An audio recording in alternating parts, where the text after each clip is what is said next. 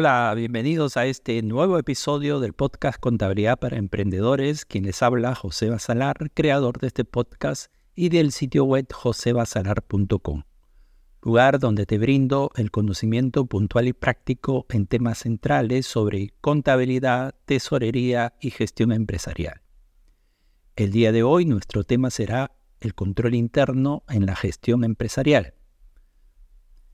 Uno de los aspectos trascendentes en la empresa es la minimización de riesgos y el cumplimiento de los procesos tal como han sido estipulados para la protección de fraudes, errores o irregularidades operativas. En este episodio abordaremos el control interno en cuatro puntos. Definición, características, tipos de control interno y participantes. Bien, primer punto, ¿qué es el control interno? Son aquellas medidas y procedimientos diseñados para proteger los activos de la empresa, asegurar la confiabilidad de la información financiera y operativa y fomentar el cumplimiento de las políticas y regulaciones internas y externas. Punto 2. Características. Es un proceso continuo, se ejecuta en todo momento de acuerdo a los procedimientos establecidos. Forma parte de los procesos y debe estar integrado en todas las actividades. Otro punto, todos son partícipes de control y desde el directorio hasta el personal empleado y servicio de terceros contratados que están en la empresa, todos deben estar involucrados. Y en general, lo característico del control interno es que busca prevenir, detectar y corregir desvíos. Tercer punto, tipos de control interno. Aquí podemos señalar dos maneras de ejercer el control interno en la empresa. Control interno no concurrente y control interno concurrente. Veamos sus características. El control interno no concurrente, como se puede entender por el texto, este se lleva a cabo después de que las operaciones han ocurrido.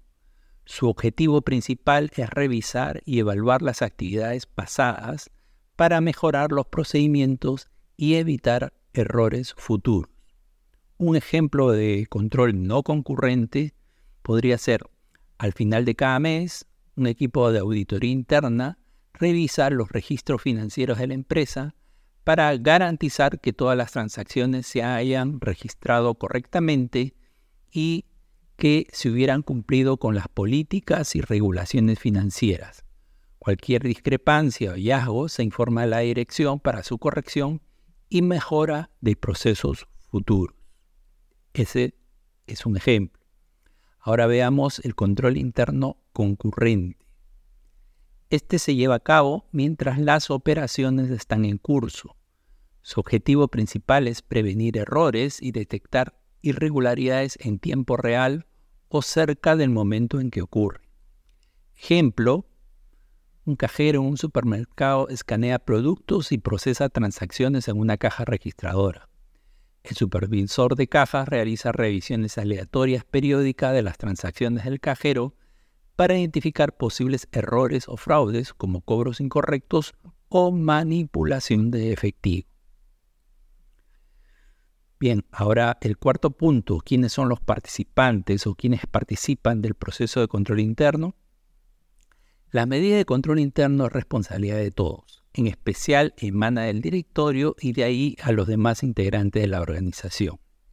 Así tenemos el gerente general y sus ejecutivos de línea, todos deben estar atentos al cumplimiento de las normas y procedimientos establecidos con tal fin.